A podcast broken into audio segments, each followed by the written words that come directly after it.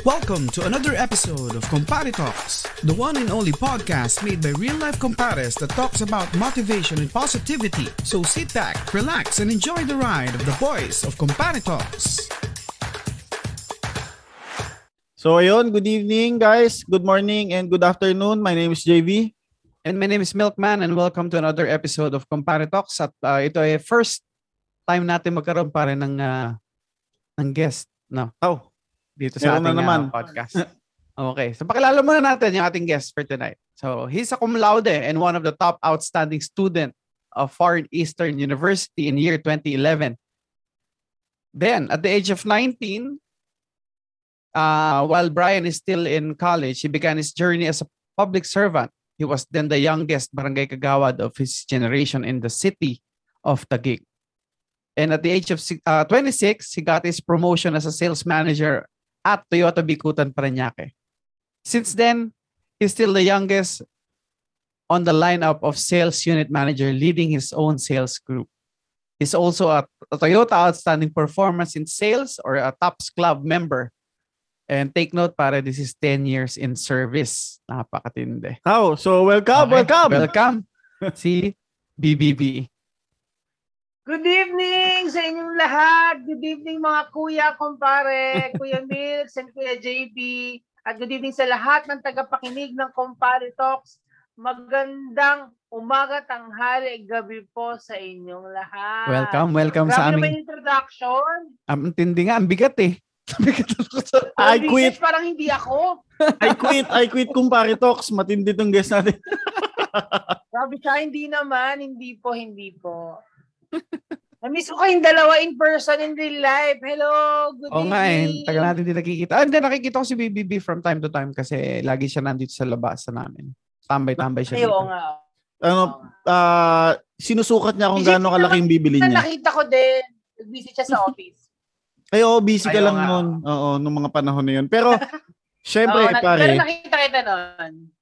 Eto na nga, bago tayo pumunta kay BBB, kulang na naman tayo. Kung nasa ka man, kumpare, bumalik ka na, di na kami galit. De, joke lang. Busy yun si seatmate. Seatmate. Alam ka mag-seatmate niya daw kayo. Naharap ka na ng mga tao. Namimiss na siya. Pero ano, kamusta naman ang inyong linggo sa mga buhay trabaho nyo? Siyempre, kay BBB muna tayo. Kamusta naman, ano? Sige. Okay, ako naman ay smooth naman ang week ko. So far, so good. Since na-mention nyo kanina, I'm into sales team. So, lagi kaming stress. But since beginning of the month, medyo lighter para sa amin ang Abril. So, sakto-sakto lang.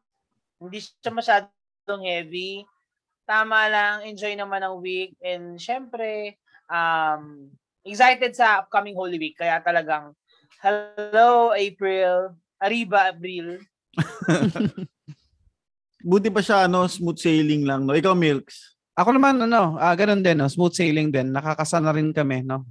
Ngayong araw na to, naka-anim na kami. So, lagyan mo na lang ulit. Laging ganun. Alam mo naman, sa pagmamayabang. Eh, anim na kami ngayon. Kaya tingin ko itong, tiniisip ko nga itong bukas ko, diba? Bukas walang pasok. Kasi, Bataan Day at the same time, ano, Araw ng Kagitingan. So, it'll be 2 days na walang pasok. So, medyo tahimik ang mundo namin ngayon kasi kasado naman kami. Bukas may isa pa ako kaya magpipito ako hanggang bukas. Pakayabang. Pakayabang mo. Kaya kasadong. Oh. Pero ano, wag na natin pag-usapan yung buhay ko kasi ano ako ngayon, driver ako kaya medyo madami akong biyahe ngayon.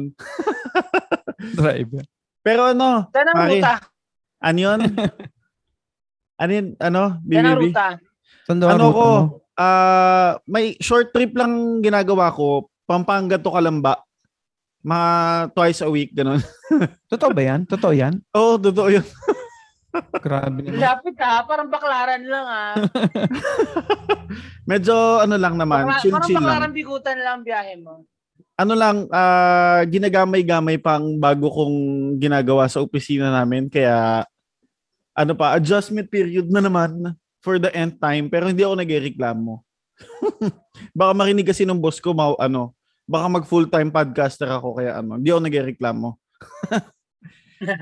Pero ano, bago tayo magsimula, shoutout muna natin yung ating kaibigan na ating viewer ngayon, si Cha. Cha, magandang gabi sa'yo at sana mag-enjoy ka sa aming pag-uusapan ngayong gabi. Oo nga pare. Kasi, yes, good evening Cha. Good evening Cha. Ano yun? Tatlong shoutout na kagad siya. Simula pa lang episode natin. Singilin mo na ha? Oo. Pero ang pag-uusapan natin ngayon pare, napakabigat nito kasi syempre kilala naman natin to si...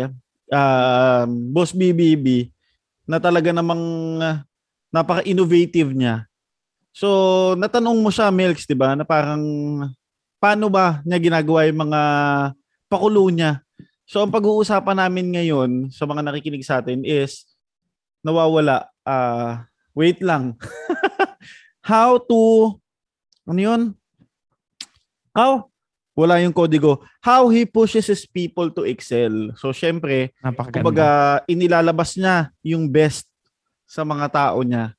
Diba? Ayun na nga eh. Yung isang araw nga, nung nakikita ko siya yung mga posts niya on Facebook and sa social media accounts niya, natutuwa ako kaya hindi ko napigilan na i-message siya at tawagan siya nung araw na yun at tinanong ko kung paano niya ginagawa talaga. Kasi natuwa ako, napakaganda. Talagang nakikita ko na meron talagang kahihinat na eh yung ginagawa niya sa mga tao. Oh. Kaya naisip ko na rin ito pag-usapan natin. Para marami din marami din sa mga listeners natin, no? Marami silang matutunan on this side of ano. At saka no, pinagbigyan tayo na umattend siya dito sa mismong ano, ma-interview natin siya. Pero bago natin malaman kung ano ba yung mga pakulo niya para malabas yung best sa mga members niya. BBB, gusto lang din namin malaman paano ka ba napasok dyan sa industry na yan at paano ka naging manager? Ano to? Okay. Bring back the old days. Oh, yeah. Oo nga, it was so... 10 years ago, a decade ago, no? Dahil medyo matagal-tagal na rin. Masyado naman ang inyong ano, mga papuri ngayong gabing ito, mga kumpare at mga kuya, no? Medyo na-pressure naman ako paano ko iumpisahan, no? Kilala ko pa bandit to. Just to share with me, kinabahan ako bigla. Parang nag-iba yung tono ninyo eh. Sa briefing, hindi naman ganyan yung pinagsasabi ninyo eh. No? Parang, ay nako. Yun na nga, 10 years ago, ako ipag-tweet pa lamang. Sa edad na 19 anyos, after graduate ko sa kolehiyo, hindi ko talaga alam kung anong gusto kong gawin sa buhay. During that time, involved ako sa government. So, politics ang aking trabaho. I'm a public servant during that time. At the age of 19, college pa lang ako, tapos diretso graduation, dineretso ko siya for a year. So, since working ako doon as public servant, sabi ko parang kung magsistay naman ako dito, once a week lang ako pumapasok, sayang naman yung aking talent na pwede ko pang contribute sa lipunan at sa iba pang bagay. Yun lang talaga ang qualification ko sa sarili ko. Dapat malapit ang trabaho ko sa bahay namin. Napakabigat nun. Ang hirap nung requirement mo. Yun lang talaga. Wala na kang ibang hangad. Pero ano, yes. BBB, gusto ko lang din ano, parang to set the record straight. Para sa mga nakikinig sa atin, mahirap ba mag-sales? Kasi yan ang lagi nila sinasabi. Naku, mahirap yan. Para kalimitan mga naririnig natin. Kalimitan naririnig natin sa mga tao. Mahirap magbenta. Oo nga. Ano bang take mo doon? Ang take ko doon, babalik ako doon sa kwento ko mga kumpare. No? Dahil ang only qualification ko lang talaga is maghanap ng trabaho na malapit. So, anytime makakaalis ako, alam kong mahirap ang sales during that time. So alam ko talaga siya na mahirap. Na mahihirapan akong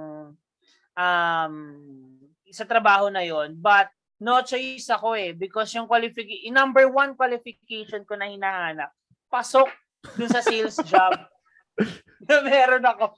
Yun lang talagang sinusundan kong pamantayan. So, ang pinaka-reason siguro kaya ko nagustuhan yung trabaho at wala akong ibang choice kundi gustuhin yung trabaho ngayon dahil pasok sa number one qualification ko. So, At kailangan ko rin ng pera during that time. So, wala akong choice. Ang pag-sales job talaga mga kuya, kung hindi ka mukhang pera, sorry to say no. I mean, kung wala kang goal, hindi naman ganyan. Ah. Hindi naman mukhang basta mukhang pera lang, no. Kung wala kang goal na ma-hit or money na gusto mong ma-achieve, financial goals, magiging mahirap siya sa'yo. Pero pag yun yung mindset mo talaga, you need to earn. Sales job is the best job for you because the money is there. Yun naman ang reality. Correct, correct. So, totoo, ayun. Mahirap siya, but dahil kailangan ko nga siya at yung unang qualification ko ay nandun, naging madali siyang tanggapin. Hindi madaling trabaho. Madaling tanggapin na mahirap siya, but I need to survive. Ang galing, ano? Galing. Ano, alam niya yung pinasok niya. Tapos parang chinaga niya. Pero ano, pare, hindi naman sa pagmamayabang, ano. Kabatch ko to eh. Kabatch ko to si BBB. Naaalala ko pa noon, wala ka pa noon, pare. Oo nga eh. Ano, yung unang benta niyan, ang akala ng boss niya, tsahin niya. Yung kliyente niya. Kasi ba naman ang tawag ay tita? Tawag niya doon sa kliyente niya, tita. Tapos ano, parang ikwento nito ni BBB sa akin na parang yun nga daw, nakakala daw ng boss na ay tita niya. Nung tinanong, parang ano mo ba yung client mo? Ay, kliyente ko lang po siya, hindi ko po siya kamag-anak. Nagulat ang boss niya. Kasi talaga namang ano. Kasi nga yun nga ang talent BBB, knowing BBB for years already. Ganun talaga yung technique niya na maano talaga siya sa mga kliyente niya. Masyado siyang attached doon sa ano. Ganun niya ginagawa yun. Talagang makikita mo talaga kung paano niya ginagawa. Kasi nagkasama kami na ilang taon ni BBB. So, alam mo na yung technique ko na ginagawa niya ay napakagaling. Talagang ano, effective. Mga kuya, nabalikan ko yung binensya ni Kumparing JB, no? Naalala mo pa yon yung si Tita. Yung first client ko actually, kasi ano eh, kaya hindi ko makakalimutan, BBB, kaya hindi ko siya makalimutan. Siya lang yung ano, sa tagal ko nagtrabaho doon, ikaw lang yung nakita kong ahente na nag-snowpeak ng cheque. Kasi baka may mali, nag-snowpeak siya, pauwi na kami naman. Ano ba yun? In-snowpeak din cheque, ang tibay niyan eh. Tsaka ano, hindi lang isa, yung labing-dalawa. Sorry. 12 cheque in-snowpeak niya ng boss niya. Kaya ano, napasilip ako. Sabi ko, hala, pwede pala yun. Napaisip ako. Ika-counter sign na lang. Oo, antibay niyan. Pero ano? Before, pwede siya. Pwede siya before. Ngayon, hindi na. No? Dati pwede siya. Pwede siya. Antindi na. 10 years ago, pwede pa yun. Go pa. Parang JB, naalala ko si Tita, no? Na-refer siya sa akin. At siguro dahil nandun ako sa world of public service, yung building rapport to people is naging madali para sa akin na sobrang vital pala sa pagiging sales professional.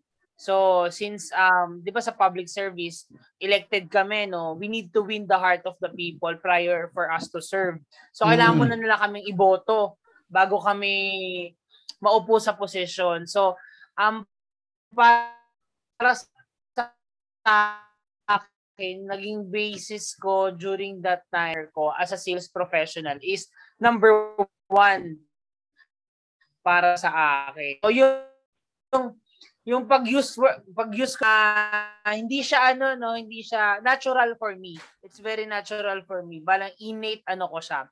Innate personality ko siya because of the background that I have. So naging advantage mo. Nag-advantage talaga niya yun. No? Kasi nga, mahilig siya makipagkwentuhan. Eh. Kahit sino, pwedeng kausapin ito si BBB. Eh. Yun nga eh. Oh, exactly. Yun ang kagandahan. No? Saka ayun. No, pero ito, matuloy tayo. Di ba naging sales ka? Paano ka naging manager naman? Paano mo, kasi yung iba, di ba dahil naging ahente, unlimited yung kita, ayaw na nila ng mag-level up dahil nga ang... sa industry nating tatlo, pagka pumunta ka sa managerial post, liliit ang take-home pay mo. Yun ang mindset nila. Correct. Bakit? Paano pumasok sa isip mo na i-grab ko na tong management post na to? Or ano bang factor na inisip mo para makuha yun? Actually, mga kuya, is yung promotion na nakuha ko is an accident. During that time, parang naging vacant yung position ng boss ko.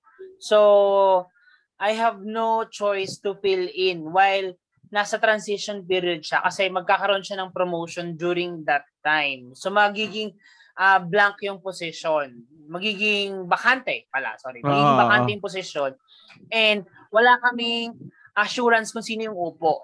But since mahal namin yung work and yung team namin during that time, naging strategy namin is, since I'm the senior on the group, I will be the temporary team leader kahit walang papel. Parang walang papel during that time, but tinatayo, risk siya sa akin actually because wala naman akong papel during that time, but I am parang inassume mo na yung position para lang mag-bond kayo, parang ganun. Oo, parang ganun siya na yung boss ko nasa pa-transfer na ng ibang position sa ibang same company pa rin naman but ibang dealership na during that time. So parang naging training sa akin. Siguro din isang bagay pala, no. Since college kasi, I'm joining different student organization, mga student council, naging malaking preparation yun for me. Tapos yung pag-handle din ng tao sa community dahil elected public official nga ako. Training din sa akin yung pag-handle ng tao. So para sa akin, nung i-assume ko na at the very young age, at the age of 26 yung sales, because yung trabaho ng sales manager dun sa company natin ay dominated by 30s. So, so matatanda sila. Issue yan, ha? Joke lang. Hindi naman matatanda, but experience. Oo, experience talaga, and I'm assuming a big group, no? A tenured group, hindi siya basta-basta ang BB group, a group that delivers a big numbers ng unit. So parang mahirap yung magiging transition for me, but ang tingin ko naging advantage ko para mapadali yung trabaho ko is yung mga past experiences ko into leadership. So hindi siya an overnight process, easy path hindi. As a leader, parang marami yung naging experiences ko from student council, from government position elected, TL muna sa sales, tapos hanggang sa maging sales manager na eventually. So, a decade din yun kasi 16, parang mga kuya, mga 16 years, mga ano pa lang po, mga 14 years old pa lang ako noon, nagsu-student leadership na ako, and parang high school pa din, nagsi-CAT officer na ata ako din. Oo, ganun nga. CAT officer na. Parang yung preparation, ang tagal. Decade. Talagang work in progress, no? Parang ganun. Yes. Pero, tinan mo pa rin, agandahan ako sa yung kinukwento ni BBB ngayon. Yun yung mostly ng mga nanineglect ng mga kabataan ngayon, eh. Ang ganda nung sinasabi ni BBB na lahat ng bagay tinatry niya. No? Lahat ng bagay tinatry niya talaga para, alam mo yun, without him knowing na merong magiging magandang outcome yun in the near future. Pero yun, maganda yun sa mga listeners natin ngayong gabing to. Sa itong episode na to, maging alas sa inyo kung meron kayong mga gustong itry nyo ng itry. Walang mawawala sa inyo, pero nakita niyo naman yung patotoo na binibigay ni BBB sa atin ngayon. Eh, talagang may magandang kinahihinatnan. At ang alam mo lang, Milks. Ay, sige. Ikaw muna. Bago tayo magtuloy, shoutout muna tayo sa mga bagong pasok natin. Andito si ating kumaring Kate. Doña Kate. Si Doña Kate. Tsaka ito, katrabaho ko din to pumasok si Kaloy, eh. Shoutout sa inyo. Pero wag na kayo mag-unmute, please. Mahirapan ako mag-cut. Pero tawag dito, pare, isa lang ang gusto kong malaman kay BBB kasi 'di ba sabi niya work in progress. Nag-start siya bilang leader at a young age. BBB, nung bata ka ba, leader ka rin sa caroling? Lako, hindi ay, ano, actually, good question, no? Good question. Narinig ko. Ah, narinig. Good question. Actually, nangangaroling din ako nung bata ako. But, hindi ako, nung bata kasi ako ay, hindi ko nakikita yung sarili ko as a leader during that time. For the reason na, mga barkada ko matatanda sa akin ng mga 2 to 3 years. So, I'm the youngest all the time dun sa mga group na kinabibilangan ko. So, I'm always a follower. But the good thing about it, mga kuya, kumparing JB, kumparing Milky, since I'm a follower, I'm very, very good follower. Pag sinabi ng mga kuya ko na sasayaw, sasayaw ka. Oo, pagkanta lang, ito, tenor ka, Brian. Hindi ka pwedeng pumalo ng mataas. Parang ganon. So, parang naging training ko. Caroling lang tumitinor, no? Hindi, ibig sabihin. Ibig ko sabihin, ang point ko doon, mga kuya, nung sobrang bata ako, nung mga baby, mga, tawag dito, mga below 10 years old, follower talaga ako. Mga ganon. Mga teenage year. Mga baby, no? Teenage year, follower talaga ako sa mga matatanda sa akin. So, talagang ano, naniniwala ko na in order for you to be a good leader, you must be a good follower. Yan. For nabanggit example, ko rin yan dati. Naman, totoo yun, totoo yun. Totoo yan, totoo. Naman sa mga bosses ko, kahit ako ay si manager na rin, di ba? Pag may mga superior ako, I always listen to their instruction carefully. Kasi baka may mamiss akong gusto nilang ma-present ko, mapalabas ko, may instruction silang gustong ma-develop ko doon sa isang tao. Pinakikinggan ko maigi yun. So, yes, na-develop ko yun nung bata pa ako. So, ayun, malaking factor yun bilang leader. Kasi syempre, you, as a leader, you should be a good listener too. Hindi naman pwedeng ikaw na nagtitimon. No? Nakikinig ka rin dapat. Yan ang pinaka-importante. Kaya shout, hindi, joke lang. Kasi baka matrigger na naman ako. Pero no, yun yung pinaka-importante talaga. Kasi, yung minsan kasi iniisip nila na parang nonsense yung inuutos, hindi ko nagagawin, may masyadong mga hanash, mga ganyan, di ba? Pero ano, pare, itong gusto ko malaman kay BBB. Kasi nabanggit niya, di ba, at a young age, follower na siya. So, syempre, marami ng mga kuya, marami ng mga senior in a sense na mas matanda sa kanya, mga boss na nagdaan.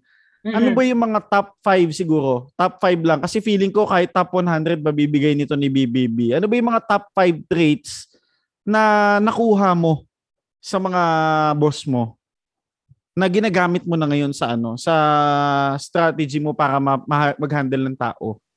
Baka may makuha kami. Okay.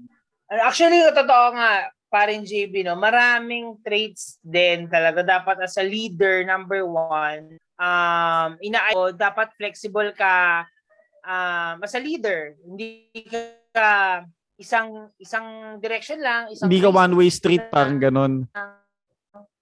Oo, dapat flexible ka sa lahat ng sitwasyon. Kasi sa sales job, ano siya eh, moving siya. Paano ko masabihin yun? Maraming changes everyday. Ito yung situation, bukas hindi na ganito, what will be your respond on that. So, dapat flexible ka. Yun yung isang nakita ko na kailangan na trait mo, good trait mo, yung flexibility. Susunod ko na yung strong. So, strong in a sense, na-curious ako, Milks, dito sa mga binibitawan nito ni BBB. Kaya nakikinig lang ako eh. Anong bakit, strong yan? Bakit? Anong strong yan? Strong. Lahat ng aspeto. Strong yung ka, ano, because strong in a sense na pag napikong ka, tataob mo yung table, ganon? Ay, hindi yan. Ay, hindi ganon. Ano siya, strong in terms of, kasi marami kang pagdadaanan. Hindi easy journey. Pag gusto mo talagang sa career ladder na gusto mong itahak, kung corporate guy ka, or corporate person ka, like from a big multinational company, you have to be strong kasi hindi magiging madali yung ladder na dadaanan mo. Yung mental toughness, isa yun siguro sa ibig kong sabihin sa strong, no? Kasi requirement talaga siya. Hindi ka pwedeng bebe lang sa sitwasyon, no? Yung strong in terms of mental toughness, kasi you cannot decide kung hindi ka mas strong in terms of yung mga decision making, 'di ba? Yes, oo. Totoo 'yun. Sorry Bre, natawa ko dun sa sa pabebe-bebe. Kasi ewan ko, hindi ko alam, parang yung syempre bilang pag may nakita kang leader na ganun, alam mo yung syempre dahil nilook up mo siya, parang di ba agree ba kayong dalawa sa akin na parang wala ng amor yun pagka yung alam mo yung nilook up mo ay biglang nag-Jenard Jackson dun sa pinagdadaanan niya? Oo naman. Kasi isa sa mga factors nga na tinitingnan mo yan sa mga boss, di ba? Yung kumbaga paano mo naman irerespeto yung tao, di ba? Kasi number one na kailangan i-earn ng isang boss, yung respect na tinatawag. Siyempre, kailangan meron ka, ano ba yung tinatawag na doon? Authority? Di ba? Para pag pabebe-bebe ka, paano masasabing, paano ba natin to papakinggan kung pabebe lang yung ginagawa? Tsaka sorry Brea. Yes. Hindi ko pa matutuloy yung ikakat kita doon sa top 5 na tinatanong namin. Pero, agree ba kayong dalawa doon sa sinasabi? Ito yung common na sinasabi ito sa corporate world pag malaking company na talaga, na yung trust, yung authority ay earned, hindi siya given. Alam niyo yun, yung parang hindi yung halimbawa, boss niyo ako, sundin niyo ako Ako boss dito. Mm. 'Di ba? Yung pagtrato mo kasi sa mga tao mo, doon mo makukuha yung tiwala nila, 'di ba? Mm. I don't know kasi merong mga tao talagang pag nabigay sa kanila yung possession, tsaka sila tsaka sila magbabago in a sense na, hindi, dahil boss na ako, ikukups ko na kayong lahat. Mga gano'n, di ba? Minsan nagiging factor yun. Ako ba? Sige. Sige, ikaw muna, BBB. Ako naman, totoo yun actually, no? Hindi siya binibigay. Kailangan mo talaga i-earn yung respect ng mga tao din sa paligid mo. Number one yun, because dapat nga hindi ka mapunta sa posisyon na yan kung hindi mo alam yung yung statement na yun. Kasi malaking bagay yun in handling a team. Isa pang nalimut na dapat idadagdag ko kanina. Baka kasi ma-quote-unquote ako na pabebe lang. It doesn't mean naman pag pabebe ka, hindi ka na magaling na leader, no? It's a balance. Different yung personality na yun, no? But you could be strong at the same time, jolly person. So, hindi naman ibig sabihin na strong ka, like ka nakasimangot sa opisina, like kang seryoso. So, it doesn't mean na that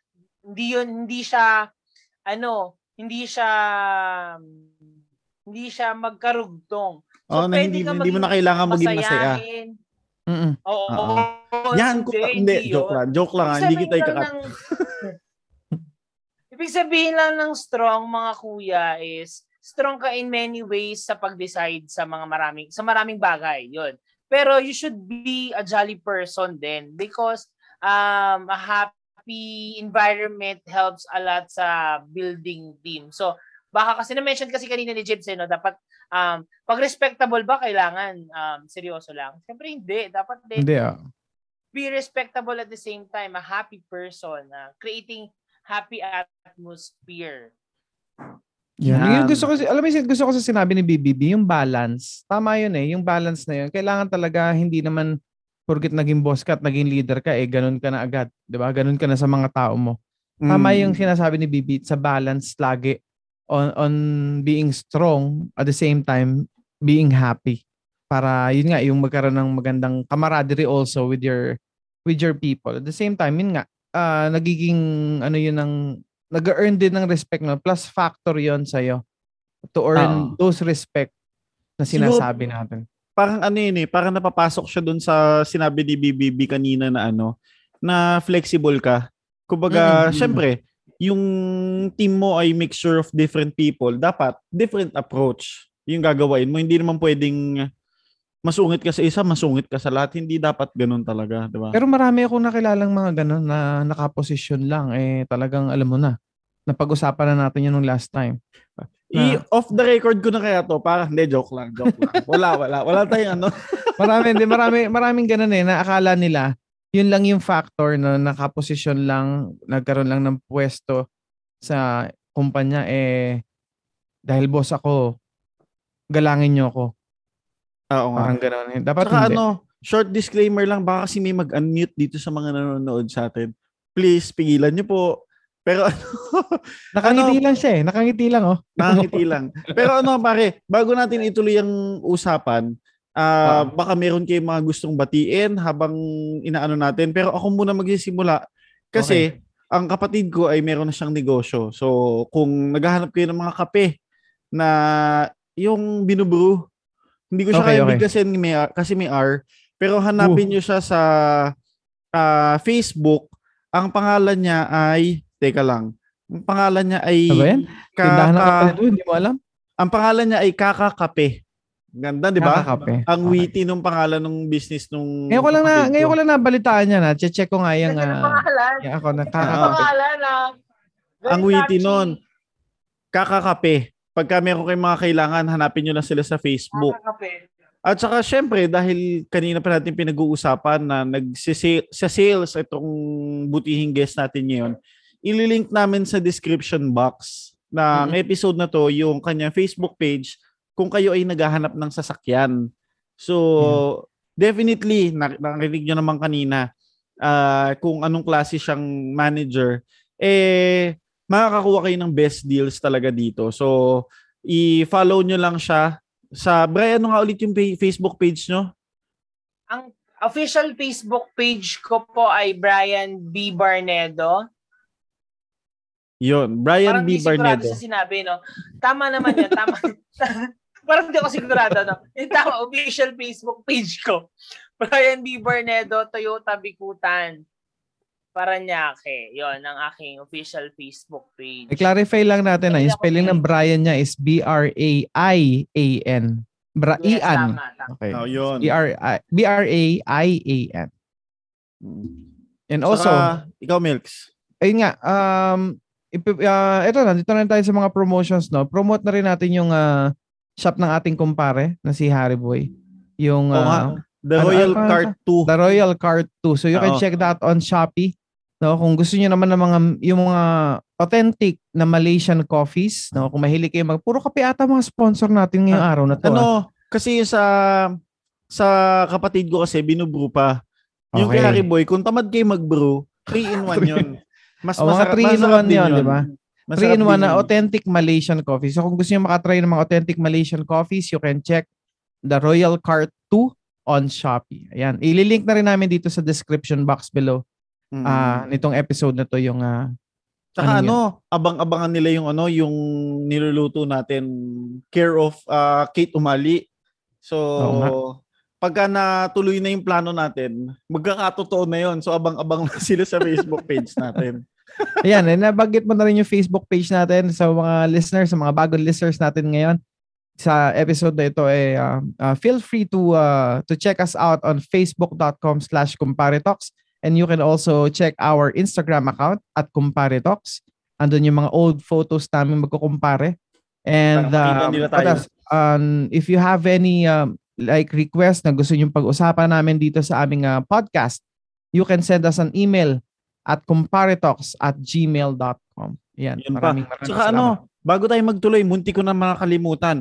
Wala pang nag-i-email sa amin. Kung meron kayong mga events na gusto nyo na nangangailangan kayo ng host na hindi pasok yung budget ng Boys Night Out, pwede nyong kunin ng Kumpare Talks. Magaling din yan. Pasikat pa lang yan, pero magaling din naman yung mga yan. At si BBB rin po-promote din. Kung meron din mga, gusto niya mga hosting gigs, no, na kailangan nyo ng host, like birthdays. Yes. Pa-shoutout naman ako dyan, mga kuya. Ayan, you can check also. You can send an email also kay, or a message dun sa kanyang Facebook accounts, yung Brian Barnedo. Para, kung gusto niyo ng mga host for birthdays, mga kasal, mga corporate events, yan, pwede rin si BBB. Tsaka ano pare, makakuha sila ng discount. Gamitin lang nila yung code na Kumpare Talks kay BBB. Alam na niya yun. Yes, oo. Oh, pwede. So, eto na. Mga kuya, shoutout ko lang ang aking wifey. Ah, nakikinig? Yes. Sa aking wife na si Raylene Latorre Bernardo. Good evening sa'yo. Mahal na mahal kita. Ang tamis. Napaka-sweet. Yes. Naman. At syempre, okay lang ba Yes. Sige lang. Oo naman. Diba, i-plug ko na rin yung mga businesses involved natin, mga kuya, no? Syempre, na-mention nyo na kanina ay tayo ay employed at working as a sales professional sa Toyota. For your Toyota needs, just look for me. Next, events hosting. Tayo po ay tumatanggap ng pambaranggayang host kung yan po ay proclamation rally, birthday, binyag, kasalan, kahit anuman pong kailangan nyo ng tagapagsalita. Nangangailangan po ako ng trabaho. Just email me. Ilagay nyo lang po ang code ng... Hindi, totoo ha. Baka kala nila bibiro ako, no? I do corporate events, mall shows, nakapag-mall shows na rin po tayo. Kailangan lang po, no, pambayad ng mga bills. Gamitin nyo lang po ang code na Kumpare Talks. So, para maka-discount kayo. And of course, sa mga taga Bagumbayan, Taguig, visit the physical store of MRB Bernedo Mini Mart. Malapit yan kala Kuis Milky. Malapit sa bahay nila Kuis Milky. Pwede nyo pong daanan dyan. Ang dami naming mga new establishments dyan na nagbebenta. Pero syempre, dun po kayo sa amin. Matagal na po ang aming MRB Mini Mart. So visit the store. Yun po. Thank you. Salamat. Ayan. Yun, wag niyo muna tatapusin yung recording kasi ito na yung pinag-uusapan talaga natin. Mahaba lang talaga kami mag-intro. So, BBB, ang topic natin is how to make your people excel. Paano nga ba? Paano mo ginagawa? Ano ang sikreto mo? Paano mo napapalabas ang best sa mga members mo? Ano bang mga ginagawa mong mga pakulo or ano ang approach mo sa kanila? Para sa mga newly promoted leaders, newly promoted managers na nakikinig sa atin. At saka naman mga na rin, mga future na gusto maging manager. Ay, tsaka pare, pati mga tenured kasi minsan yung mga may edad na or matagal na sa management post, hindi na sila open. Ayan, fresh environment to. So baka magustuhan nila yung approach at maging effective. Magamit nila, di ba? Oo. Okay. Well, actually mga kuya, wala naman walang secret, walang special recipe for the job that I'm doing. But I'll make sure na I'll make it personal. Personal akong mag-alaga ng tao, no. What I mean by personal, I learned everything about dun sa hinahandle ko na dinedevelop kong star. Para kasi sa akin, once isang persona ay na-assign sa akin para i-handle ko sila as a sales professional, ang treatment ko sa kanila is parang celebrity, parang artista. So, as an artista, paano ko sila, as an agency owner, paano ko sila mapapasikat? Pinapackage, oo, as a celebrity, parang ganun ang treatment ko sa kanila, no. I take it very personal, para akong Johnny Manahan siguro, no, yung Johnny Manahan. Pero personal. From the resume, pinupulot ko yung 201 file nila, nire-review ko yung anong meron na historical background nila. I review everything about them because I need to know about their life, I interviewed them, no. Syempre, hindi naman tayo yung nag-hire sa kanila, no. Ina-assign sila sa atin, no. So, inaalam natin kung ano yung mga personal na buhay nila. So, by then, nagkakaroon ako ng idea paano ko sila ipupush ng mas maayos. Kasi syempre yung iba may kaya, yung iba naman sobrang nagaling sa babang-baba, nakagraduate and mag-uumpisa. So iba naman tenured na sales professional. So iba-iba yung approaches. Oo. Yes. Pero ano, BBB, sorry ikakat lang kita. Pero ano, yes, kasi yes. Ito wala akong gustong sabing masama sa mga nakikinig din. Pero kasi, 'di ba merong sinasabi ang karamihan na yung younger generation ay mas sensitive pagdating sa comments, reviews, coaching versus dun sa older generation. Yung sa older generation kasi nadadala para minsan ng pagsusungit, pagka-pressure. Paano mo hinahandle yung mga younger ones? Yung mga tawag dito, mga fresh grad, mga ganon, mayaman, paano mo sila inaano? Actually, meron ako mga ganyan din talaga na nai-encounter and na I learned from them. I make feel na at ease sila sa environment. Kasi syempre, dun mo naman malalaman yung kanilang personality pag at ease na sila eh. Syempre, dumaan naman tayo dyan, bata din naman ako, make them feel na they are part of the group, no? So, I show them na yung pinasukan nyo is a family, an industry of helping each other. So, yung culture building is important sa akin, lalo na ako, yung group na hinahandle ko is tenured. So buhay na to.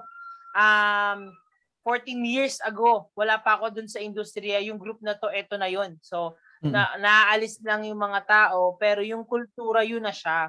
So what I mean by that is sobrang importante pag mga younger generation yung hinahawakan natin is alamin ninyo kung saan sila nanggaling. Ano yung purpose nila pagpasok? Ask them. So clear para sa kanila. Ask them, ano ba yung reason mo while you are working? Why you are here na sales industry? Kung sila man ay may kaya, may kaya ka naman. What do you want to do in life? Hindi mo kailangan ng masyadong maraming pera dahil... And pag nakita mo yung resistance and explanation, so dun mo ma-appreciate, ande, gusto niya pala. So, minsan naman, meron namang may kaya pero may pamilya na.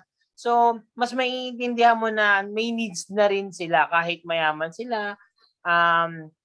Iba-iba no? Merong mayaman kasi na may pamilya na. So, the ibig sabihin ng definition ng mayaman, no? Marami naman kasi ibig sabihin.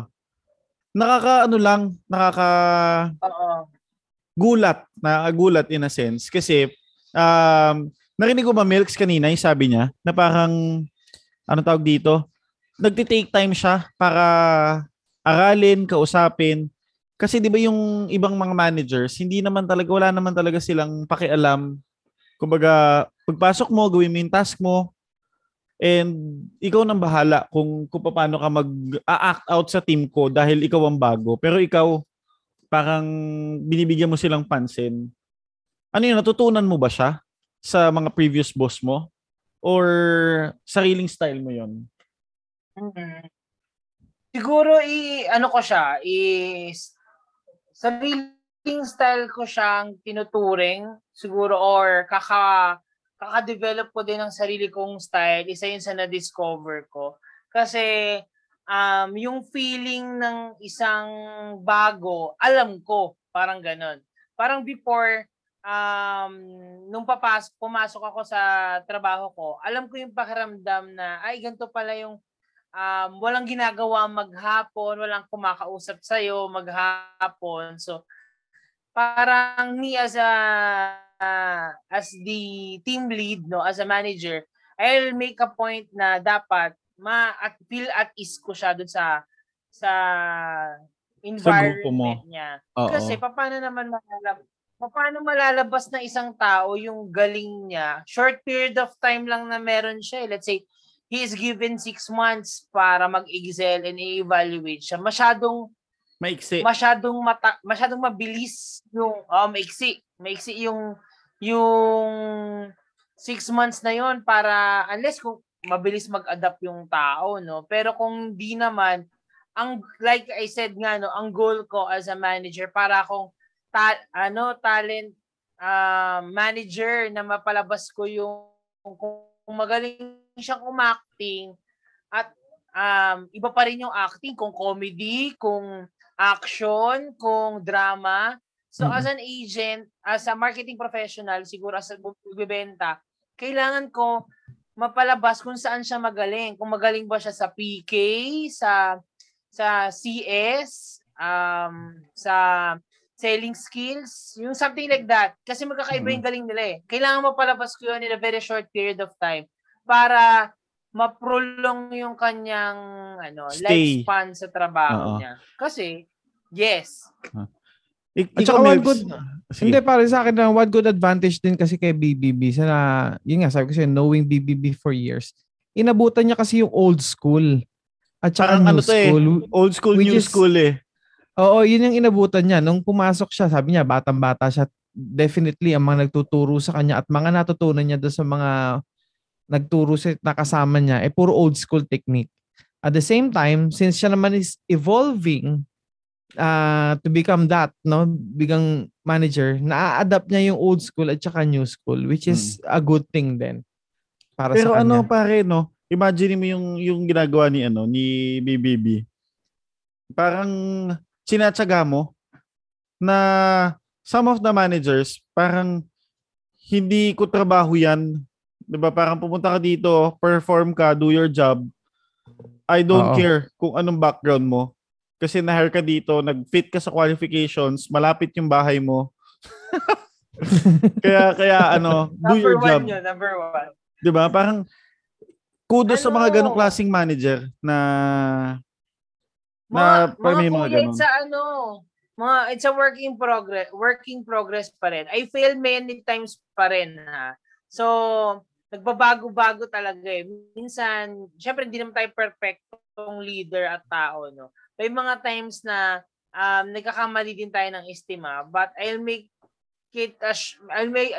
sure na babalik on track yung ay mali pala yung practice na yon, no. So, I need to baguhin. Adjust para iti-tweak mo pa.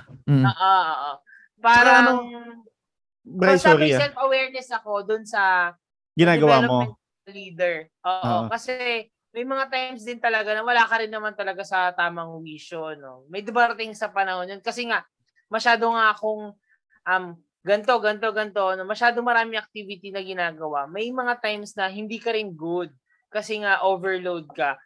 May mga times na mali pala yun, no. At least aware ka lang, babaguhin mo siya. So baka kasi supremacy tingin sa akin dito as a manager. Hindi, wala pong gano'n, no. It's just that ang point natin dito is may mga times na you fail and discover kung paano ka nagkamali. Kasi sa leadership, mga koys, balikan ko lang, ang dami ko na ring naranasang failure na nagpatuto sa akin sa mga sitwasyon. Napakaganda nun. Na mapapabuti pala ako dahil nangyari yun. Parang ganun. I thank you Lord, nangyari yun kasi matututo pala ako. Parang ganun. Yun yung maganda nun eh. Yun yung maganda, diba? Yung akala nila failure is a negative thing pero mostly nanineglect ng iba. Na ang tama kasi mangyari is you fail, it's a normal thing. Well, hindi naman natin mababago yung failure, talaga mangyayari yan sa'yo. But yung best part on that is yung kung paano ka natuto doon sa failure na yon. Diba? Hindi mo nga masasabing naging champion ka kung hindi ka natalo eh. Paano totoo mo ma-feel na panalo ka sa isang bagay kung hindi ka natalo? Diba? Yun nga. Kaya sabi nga nila, nobody's perfect, so why practice if you're not perfect? Hindi, joke lang. Hindi, pero totoo yun, yung wala yung essence ng victory kung hindi mo na ramdaman yung mga setbacks. And nakakatuwa, na isa pang naalala ko habang nagkikwento si BBB dito, pare. Naalala mo ba yung mga pakulo nito nung magkakasama pa tayo? na ma-imagine, pwede mo ba i-share sa amin, saan mo nakukuha yung mga pakulumong yun? Parang hindi ko makakalimutan. Sorry. Teka muna, baka ako magsimula, BBB.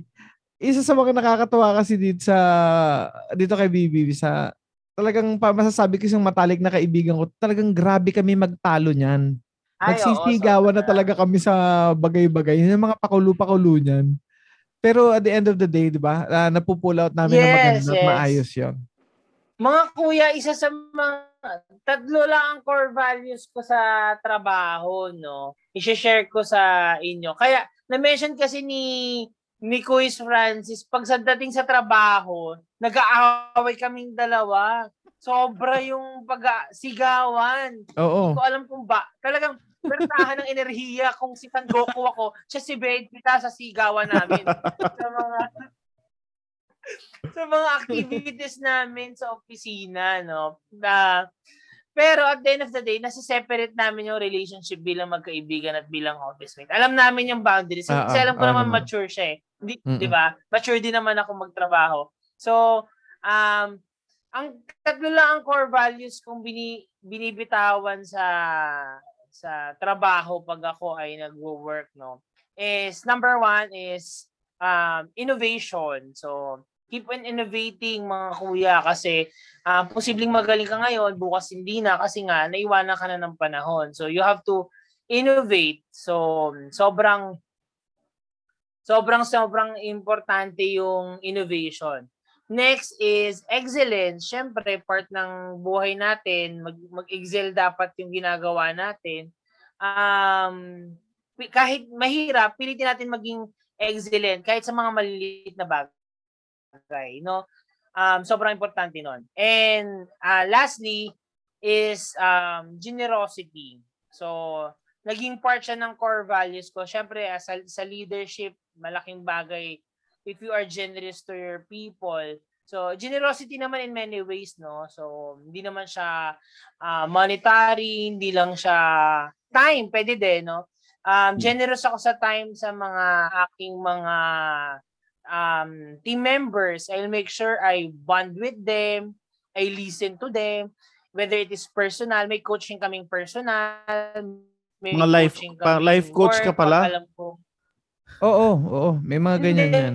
Wala akong register eh. Wala akong register. Ano eh, parang I mean, lisensya, ano, may lisensya yung life coach eh. Pero para sa akin ano, kasi, parang ganun, parang in a sense, hindi ka lang nila boss, kuya ka pa nila na... Parang correct. Ganun, boys.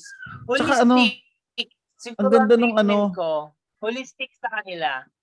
Kasi minsan, hindi naman ako nakikialam sa buhay nila, no? But I ask permission. Is it okay to give advice? Mas nakikita ko affected sa trabaho mo eh, no? For example, financial problem, I keep them informed na ito siguro yung possible na gawin mo, financial at chuchuchu, ganon. So, I give advices. Yung financial problem na ginagawa ni BBB. Pagka ano, boss, mayroon kasi ang problema eh. Sige na, tama na. Ito yung 5,000. No? Sige na. Uwi ka na. Hindi ah. Hindi. Kailangan ko rin. Ang dami kong ang racket. I mean, I help them to maintindihan. To manage it. Kasi syempre. Sa sales kasi, ang daming pera, di ba? Parang sobrang dami ng pera. Paano? Gastos ka lang ng gastos. Yung iba, ganun ginagawa talaga. Sobrang importante yun. Kasi nga, ang tao hindi makapagtrabaho pag financially hindi okay. Lahat na aburido. Ayoko na. Ay, ganun. Kasi ang daming problema eh, no? So, ang hirap nun. Ipasok ko lang mga quiz yung pagiging generous ulit, no? Generous in terms of time. I give time to them in terms of life coaching. More than sa pagiging boss. And of course, meron akong bagong sinishare, may bago akong activity program na just this year lang created na natingin ko naging very, very effective on my part. Yun nga, and, bago mo siya ituloy, Bri, bibitinin muna natin sila kasi gusto ko lang i-highlight kay sa mga nakikinig. Narinig mo yung Milks yung sabi ni Brian na na parang excellence yung number 2 core value niya. Excellence in a sense na kahit small achievement man yan eh, i-recognize mo. Correct. Karamihan sa mga empleyadong na-encounter ko ay hindi nila tinitignan as achievement yun. Na parang, hindi, wala lang yan. Parang hindi ko pa na-achieve yung ano ko. Na minsan yun yung gasolina natin. Hindi man tayo sobrang galing, kung na-achieve mo man yung mga ganun, eh yun ang gasolina mo para magtuloy. Diba? Correct. At saka ano, eto na nga tayo, mapupunta tayo dun sa new project niya na sobrang curious ko din. Pero dahil Sir Brian ko siya, nahiya ako magtanong. Ikaw lang, Milks, ang nakapagtanong sa kanya. Nung, ano, eto ba yung, syempre para decision ako, eto ba yung new project mo, yung Hakot Challenge na tinatawag na yan? Actually, yun yung ongoing niya. Meron siyang bago ngayon. Oo. Ay, dun muna tayo sa Hakot Challenge, Bri. Share mo nga sa amin, paano nagsimula yung Hakot Challenge na yan? Kasi gusto ko sumali. Kasi mga kois, isa sa, di ba, dahil inaaral ko ngayon mga needs ng mga tao ko, no? Recently, most of my team members are family guy. And lahat sila may mga pamilya na. So, hindi man, iba breadwinner, iba... May kaya naman pero father pa rin.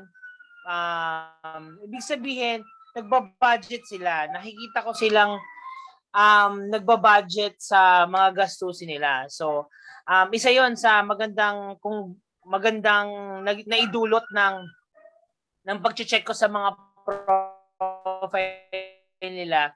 Iniisip ko, paano ko naman sila mamotivate sila na mag-push harder pa. Like, kasi sa amin, may target nila. So, ayoko naman basta ma-achieve lang nila yung target nila. I want them to excel more than dun sa target nila. Kasi usually, nagiging complacent yung mga tao. For example, from probationary, naging regular na sila. No? Ay, regular na sila. What will be the next? Magiging stagnant water na sila.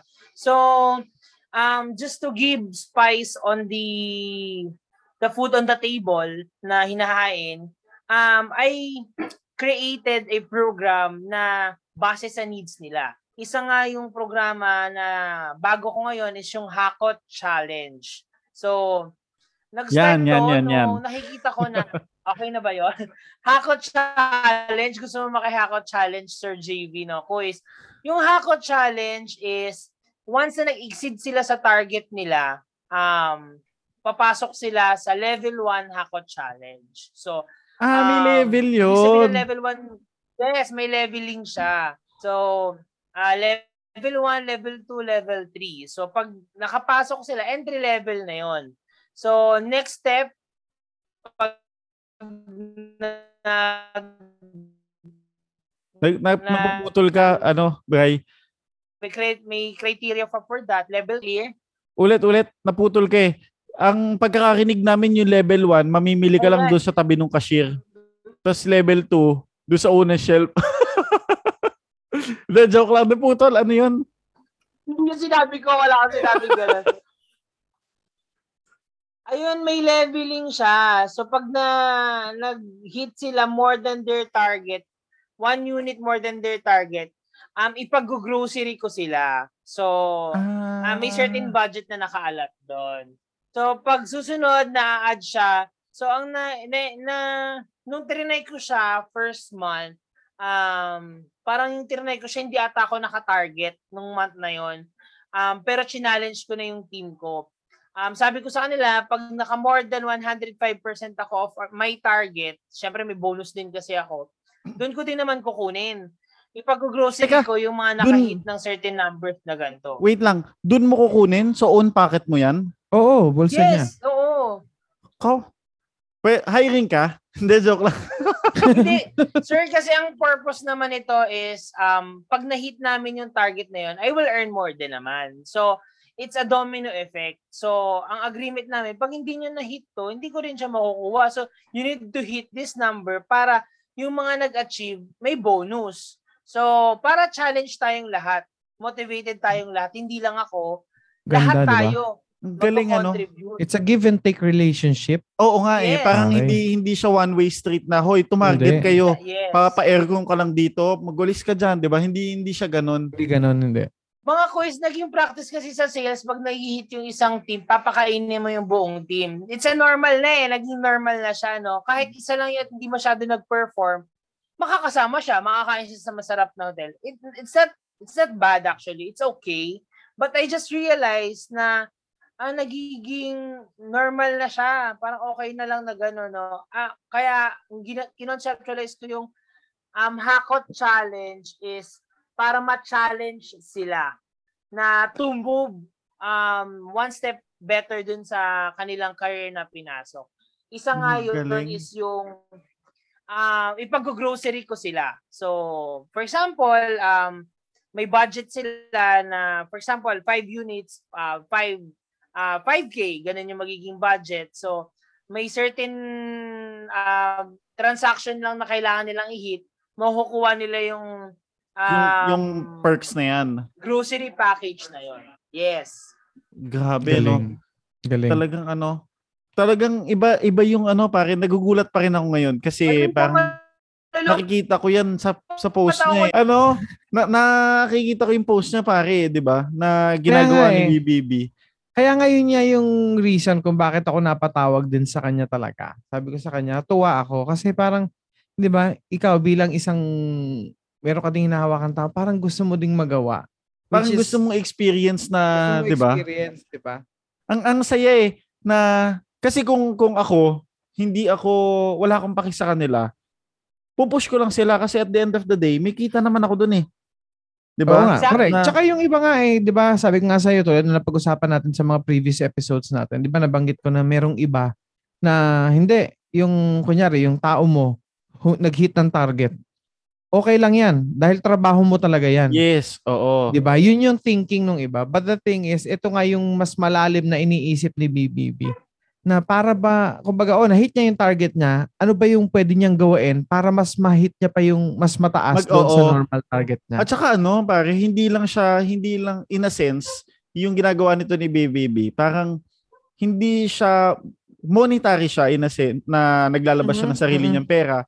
Pero dinidevelop niya paunti-unti yung team niya na, kulang ka pa.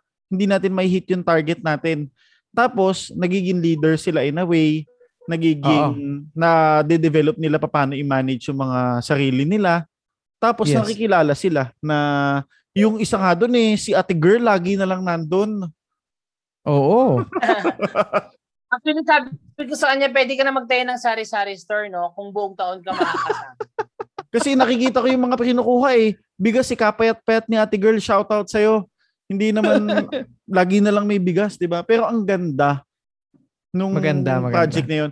Ang gusto ko malaman, BBB, ano yung isa pang project na ichinismi sa akin nito ni Milky? So ito na nga, ano yun? Paano mo naisip yan? Yung ano, circle. Star Magic, okay. Ano, de joke lang. Yung circle. Kasi nga, ang treat, paano ba to? Yung isa sa in kasi ngayon is, how do you brand yourself? So, social media, ang dali mag-brand ngayon branding, because of social media. Ang dali mong i-brand yung sarili mo, no? And, kada small recognition ng tao ko, ginagawa ko sila ng branding. Ako din nagawa ng social media layout nila. So pag nag-a-achieve din sila, meron akong, syempre nagiging ano na siya, common na yung Hakot Challenge. Pag naging superstar na sila, nag-start muna ako sa Hakot Challenge na entry-level package namin. Pero yung nakita ko nagbebenta na sila na sobrang okay, na pinasok ko naman tong circle dinner. So, Elite Circle Dinner. Pag nakapasok ka sa Elite Circle Dinner for the month, kakain tayo sa 5-star hotel. So, 5-star hotel? Sa... Hiring ka? Oo. Iba. Iba. Kasi quiz part siya din ng magiging... Ang totally beneficial din naman ang ginagawa namin. Hindi siya hindi siya certain na kailangan mo pabida na kaya ko mamigay ng ganong package, Hakot, Marriott. Hindi siya ganon, no? Ang main logic ko of doing this kind of activity is mutual yung beneficial namin, no? makakabenta sila because of the packaging and branding that what I'm doing. Because pag nag-excel sila at nakikita ng market nila sa social media that they are excelling, mas malapit yung attraction ng mga customers sa kanila. Correct, correct. Diba? Sasabi, ang magiging connotation that, si ganito, performer yan, kung saan-saan na siya, lagi siya nasa Hako Challenge, because something nyo siya. At nakakapunta rin siya sa mga hotel because of trabaho yung, niya. Oo, yung trabaho niya, na libre, yes, parang ganon. Part of branding nila yon. So, ako as a manager, literal na manager na parang artista, binabrand ko at pinapackage sila na way na makakabenta sila lalo by giving perks and benefits such as yun nga, Hako Challenge. And last month, this month, yung mga naka-achieve ng Elite Circle last month, sa Marriott lang naman kami kumain. Kailangan nyo ng host doon? Kailangan nyo na host sa dinner nyo? Baka pwede nyo kaming i-hire. Pero pare, kidding aside, kinikilabutan ako doon sa sinasabi ni BBB. Ganda, kasi diba? Parang kung ikaw ay manager, wala ka ng, parang you're paid to do that. Yun nga. Bakit kita, di ba yung katulad sabi mo, bakit kita i-reward? Pero siya, long term yung effect nun. Dahil yun, pwedeng i-brag nung tao niya na, alam mo ba, kumain ako dyan sa Marriott, libre, wala akong ginastos. Nagbenta lang ako. Wait, Mark, ano pa to mga kuya ha? Poster. So, ginagawa natin sila ng poster na pwede nila isabit sa mga barangay nila, sa gate ng barangay nila na kumain sila sa Marriott. Hindi, sa social media. So, ginagawa natin posting sa social media na part sila ng Elite Circle. Qualifier. I call it qualifier because malaking bagay na nag-qualify sila sa ganung mga klaseng perks that creates credibility to them as a salesperson. Nag-excel siya. So doon ako bibili sa kanya as a salesperson, Kasi nga nag-excel siya . Something like that. Katulad nagkaroon ng name recall sa inyo si Ate Girl na laging nakakasama. So para nagkaroon ng certain retention on your mind na magaling siya kasi nakakasama siya dun sa Hako Challenge all the time, So, ganun lang siya. Ganun mo lang siya iba-brand. Kasi, ganda, diba? Maganda. Maganda siya. Pero parang Milks, na-imagine mo yung nandun yung care niya sa tao niya. Oo nga . Kasi, kung ikaw ay self-centered in a way, ang magiging thinking mo sa tao mo, tools to get you on a higher position. Diba? Na parang, hindi selfish. Oo, wala akong pakialam sa inyo kasi replaceable kayo. Pwede ko kayong palitan at any given time. Basta ako, papakita ko na magaling ako, then I'll get promoted. Si BBB, pinapakita niya na kung ako ay aangat, lahat tayo aangat. Kasi ginalingan nyo, naging maganda yung result ko. Ito naman yung, tsaka yung key takeaway ko doon, pare, yung own packet. Na willing ka magpaluwal ng something na dapat para sa pamilya mo na or para sa pansarili mo na. Pero binibigyan niya pa. I-shell out mo lang. Kasi imagine mo, yung 5K na yan sa mga nakikinig, bariya lang kay BBB yan. Oo naman. Oo naman. Hindi. Ano ba kayo hindi? Alam nyo, guys, mga kuya, yung una iniisip ko siya, binabudget ko din talaga siya, It's a risk on my part. But na umiral din siguro yung pagka-negosyante ko, Siyempre, may entrepreneurial mindset tayo. I do business aside on what I'm doing sa trabaho ko. Meron din akong ibang kabuhayan na entrepreneurial, nag-risk lang ako point na yun, na what if, bitawan ko tong certain amount na to, what would they do? What would be the excellence on the job that my team will do? Nag-ano lang ako mga kuya, nag-grease lang ako na ito yung ilalabas ko. Hindi siya magaan mabigat yung amount na challenge ko sa mga team member ko. Na tama nga kayo Syempre, magiging rin naman ako Magulang na rin naman ako, It's a big amount of money, but ni-risk ko lang siya and naging maganda yung result at hopefully maging maganda pa yung impact to my people. Oo. Ano yun eh, parang yan yung dalawa pa lang yan yung project mo na ginagawa. At maganda yung nagiging result. Tsaka ano, parang nagiging open ka to something na unconventional, 'di ba? Hindi siya normal na pinapakita or ginagawa ng lahat ng managers, pero you're willing to give it a try, which is for me nung naririnig ko siya, ang gandang i-adapt ng mga hindi naman siya requirement, pero ang gandang mag-think out of the box ng mga managers para matulungan mag-push yung mga tao nila. Na, ewan ko ba, Bri, siguro tapusin natin yung episode natin sa ano ba yung mga sasabihin mo sa mga co-managers mo with regards to helping out their team members na mas ma-achieve pa yung goals nila. Talaga ba? I think I don't have any right to share with them kasi parang magagaling talaga sila. Hindi, I mean, in a sense sa mga general, lahat na nakikinig sa atin, in general. Nakikinig natin, in general. In general, never stop innovating. Di lang dun sa ginagawa ninyo, but yung sa sarili mo, daily, no? Innovation is sense of keep on learning.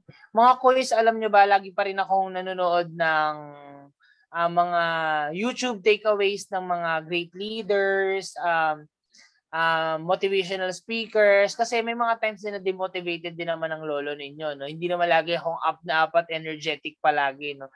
May mga times na down din ako and I want to give up. No?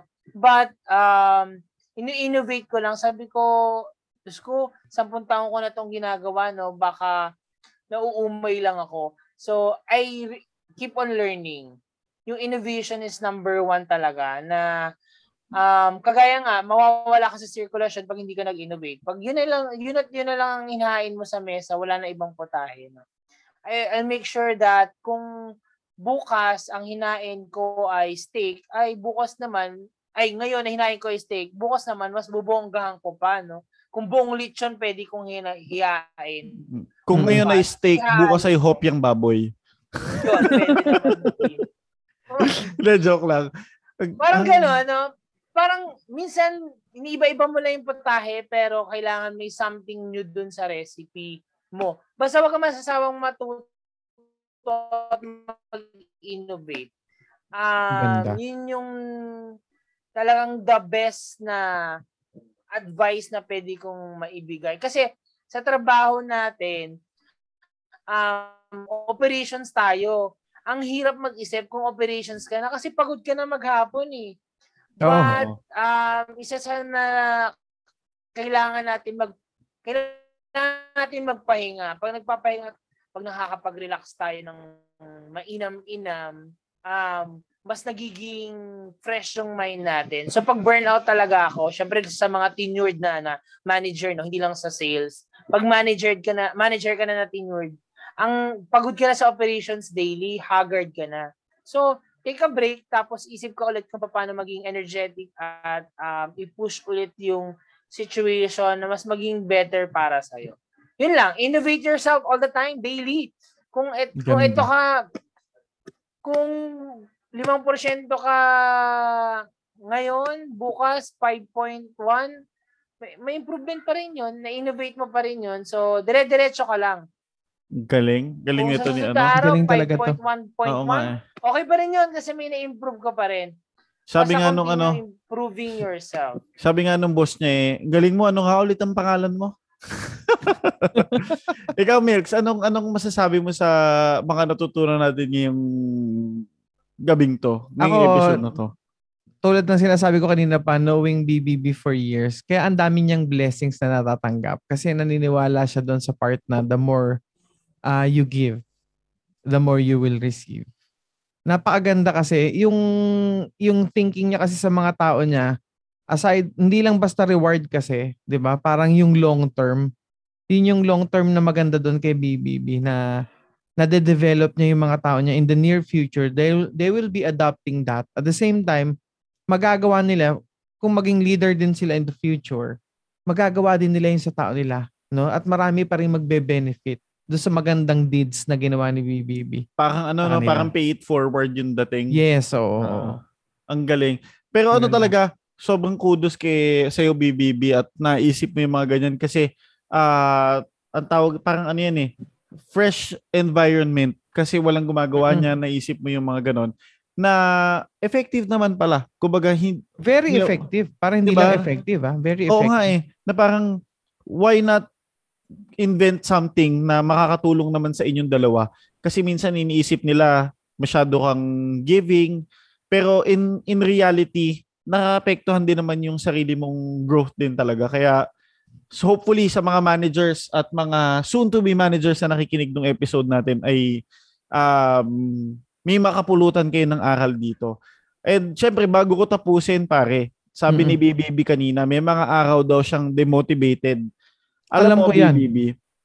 Para hindi ka mahirapan, para lagi kang motivated, ang maipapayo ko sa iyo ay pakinggan mo yung aming episode 3 kasi ang title nun ay Never Stop Dreaming and Continue Reaching Your Goals. Marami kaming mga ganyang episode sa Spotify namin. Hanapin niyo lang kami, Kumpare Talks. Talagang kung hindi niya pa napapakinggan lahat, nandoon siya at marami kaming mga magagandang episode na pwede nyong himayin at gawing background.